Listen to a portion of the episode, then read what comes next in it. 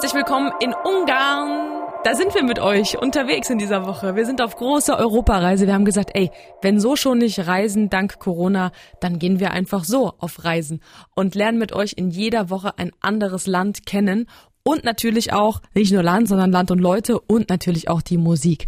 In dieser Woche in Ungarn wollen wir euch Mimi Köres, aka Saya Nö, vorstellen. Ist eine ungarische Sängerin und Songwriterin, verbrachte die meiste Zeit ihrer Kindheit in Kuala Lumpur, also Malaysia, wo die dann mit ihren Musikereltern auch aufgewachsen ist. Und ihre Liebe zur Musik, die begann schon in jungen Jahren. Die hat Geige gelernt und Flöte gelernt und einige Jahre später griff die dann zur Gitarre und hat angefangen, so eigene Lieder zu schreiben.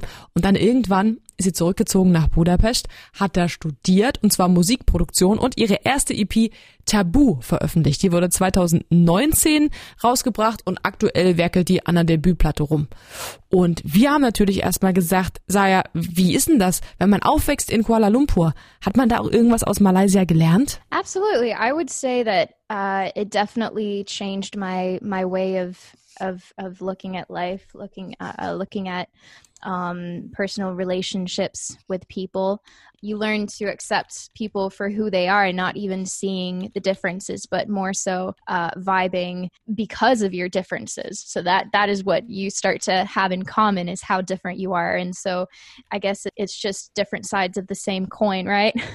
Das ist aber geil, dass man das in Malaysia lernen kann. Also sie sagt, es hat sie total geprägt, diese Zeit, auch gerade was zwischenmenschliche Beziehungen angeht. Man lernt Akzeptanz und man lernt einfach mit Leuten einen guten Vibe zu kreieren, die eben gerade nicht so sind wie man selber. Und das ist ganz besonders und das hat sie mitgenommen und wird sie auch nie mehr vergessen. Was ist denn typisch für ihre Musik, haben wir gefragt. It's always got to have uh, a lot of harmonies. I, for one, love harmon- harmonies. Um, so, so usually my co-producer who I work with has to hold me back because I, I, I hear, I hear my main vocal and I hear about 55 different different harmonies up and down panoramas everything and so i really like to play around with that i think Die muss immer ein bisschen gebremst werden. Die ist so ein kleiner äh, Junkie, was die Harmonien angeht. Da ballert die da 5000 Mal drüber und drunter und dann sagt ihr Produzent schon immer, Saya, reiß dich zusammen, können wir auch gerade aussingen, aber damit spielt sie unheimlich gerne rum. Und wenn sie jetzt bei uns in der Show ist, dann wollen wir natürlich auch wissen, wenn wir hier schon in Ungarn sind, was ist denn der Hotspot in Budapest? Wo müssen wir denn hin? Whenever I go to a new city, I always want to get to to one of the high points where I can look down and see the entire city. Especially if you don't have a lot of time, uh, you know, you just want to get a little glimpse. So um, I would definitely recommend anybody to go see the Citadel. Uh, first off, in the sunset, if if possible, it's absolutely beautiful. You can take a little, um, have a little wine up there, glass of wine, You can see the Parliament, uh, the Danube with all the bridges.